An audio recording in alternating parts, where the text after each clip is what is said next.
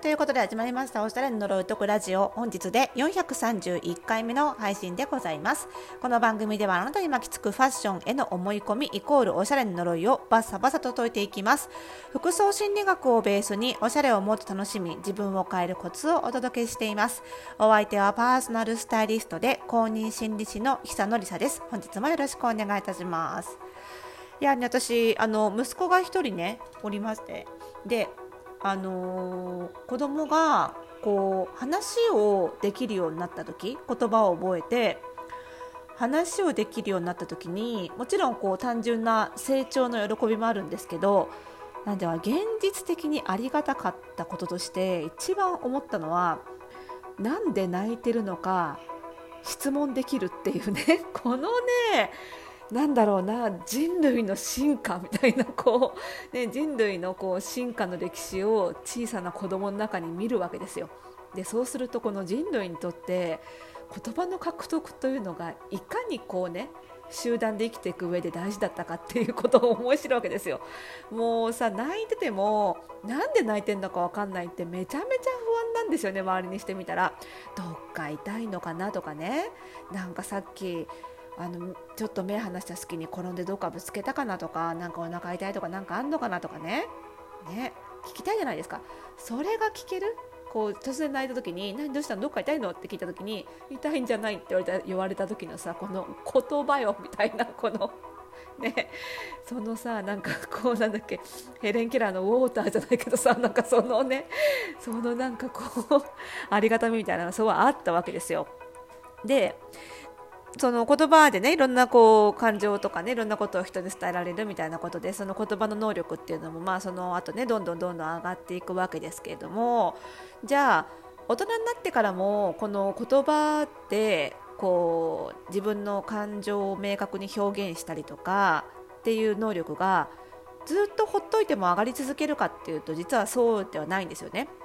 逆に言うと私たちって大人になると感情的なことっていうのは言葉にむしろしなくなっていっちゃうんじゃないかって思うんですよ。小さい頃は何で泣いてたのかとか何で怒ったのかっていうのを聞かれれば素直に答えていたのに大人になるとむしろそれをこう押し込めてしまうというか、ね、聞かれても言わなかったり自分でもこうあえて言葉にしようとせず言葉にならないその感情が浮かんだ段階でこう心に押し込んでしまうみたいなシーンがすごく増えてしまうんじゃないかと思うんですよね特にネガティブな感情ね嬉しい感情はねあれですけど特にネガティブな感情っていうのは言葉にしなくなっちゃうんじゃないかなと思うんですよね。でこれやっていくとやっぱりだんだん言葉って何かその感情をその何ていうかな明確に自分で自分自身が認識するためのツールでもあると思うんですよ言語化って。だからそれがそれをやらなくなっていくとどんどんその特にネガティブな感情において自分が何で今例えば怒ったのかとか何でイライラしたのかとか何で悲しくなったのかみたいなことが自分でも分かんなくなる。もうしまいにはこの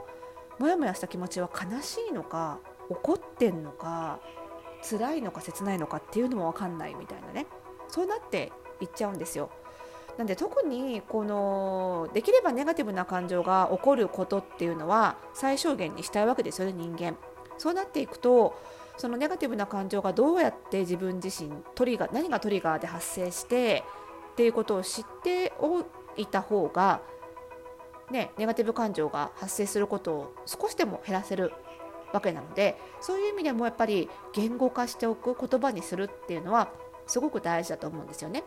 もちろん頼れる誰かに伝えるっていうこともすごく大事なんですけどももし誰か言える相手がいなかったとしても自分一人でもやっぱり言葉にしておくべきだと思うんですよ。その言葉にするだけでなんか自分の心の中からこう取り出して眺めるようなイメージでちょっと吐き出したよくねあの泣いただけでもすっきりするとかさなんかこうチラシの裏にね、呪いの言葉を書き出すだけでもすっきりするなんていうの経験されたことね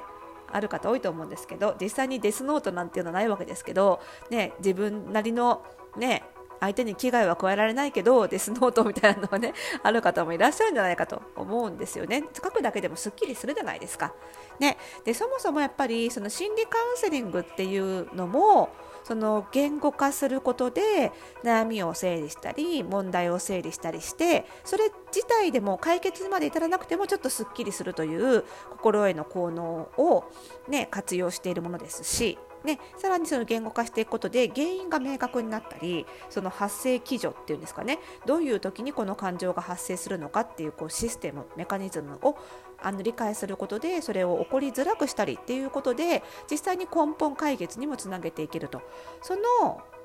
すごくあの処方の処方のステップがやっぱり言葉にするっていうことでなんですよね。なのでその、まあ、もちろんネガティブな感情全般に言語化っていうのは大事なんですけどももちろんそれはねファッションの悩みについても同じことなんですよね。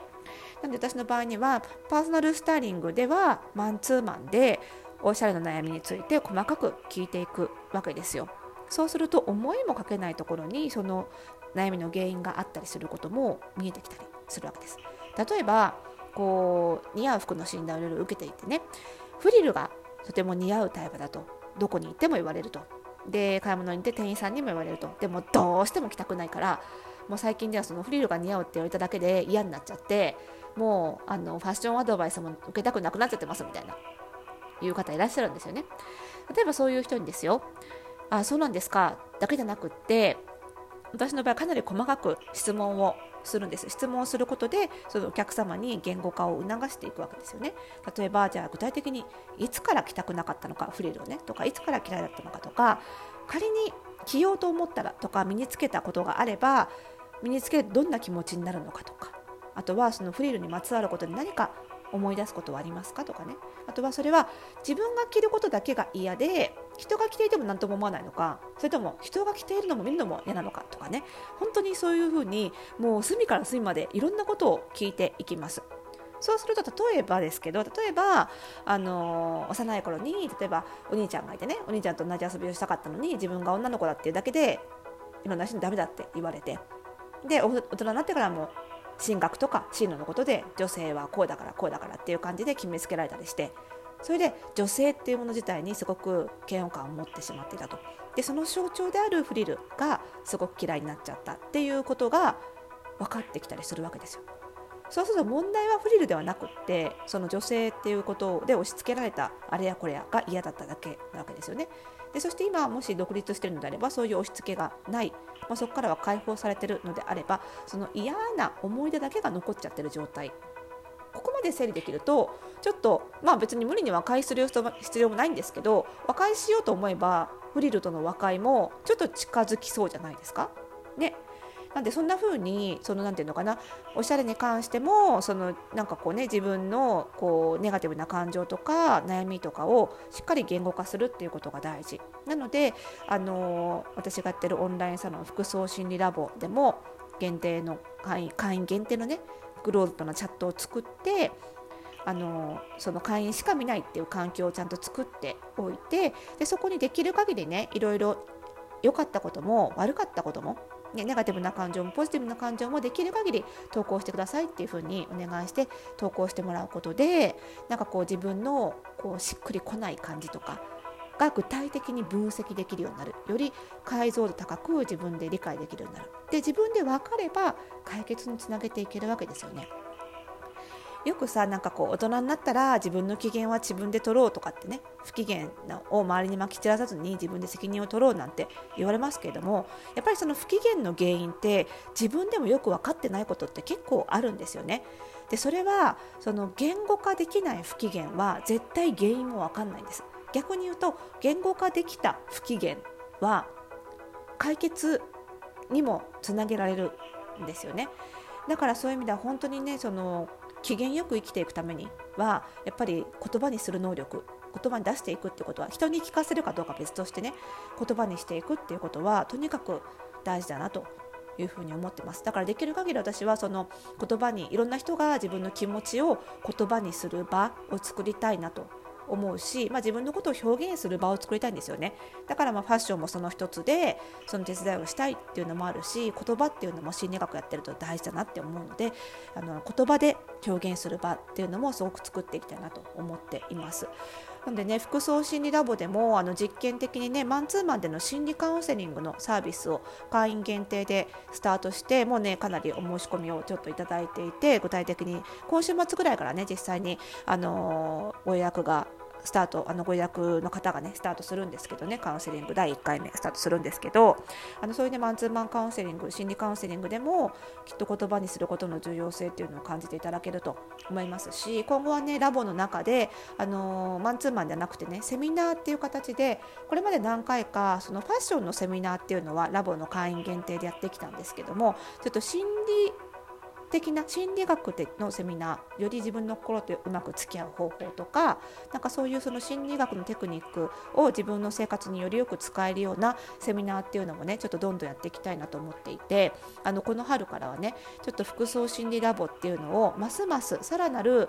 あの学びの場にしていきたいというか深く学びたい人はもっとあの学べるような場所にしていきたいななんていうふうに思ってますのでちょっと春からね何かあの分かんないけど新しく学びを始めてみようかなって思ってる方は心理学だったら本当に幅広く使えるし誰一人必要な人っていないと思うのでぜひね服装心理ラボもあの選択肢の一つに入れていただけると嬉しいななんていうふうに思っております。はい、そしてもちろんね昨日告知しました、えー、Kindle Unlimited の対象になった私の本最高にしっくり似合う服選び、ね、こちらではあの基本的なね自分に似合う服の選び方も学びますのでぜひこちらもねあの春の学びの、えー、候補に入れていただけると嬉しいななんていうふうに思っております。はい。それではまだまだね、この番組では皆さんからの、えー、ご質問などもお待ちしておりますので、番組概要欄にあるマシュマロ、えー、もしくは、え SNS のリプ等で、えお気軽に投げていただければと思います。それではまた次回の配信でお会いしましょう。おやすみなさい。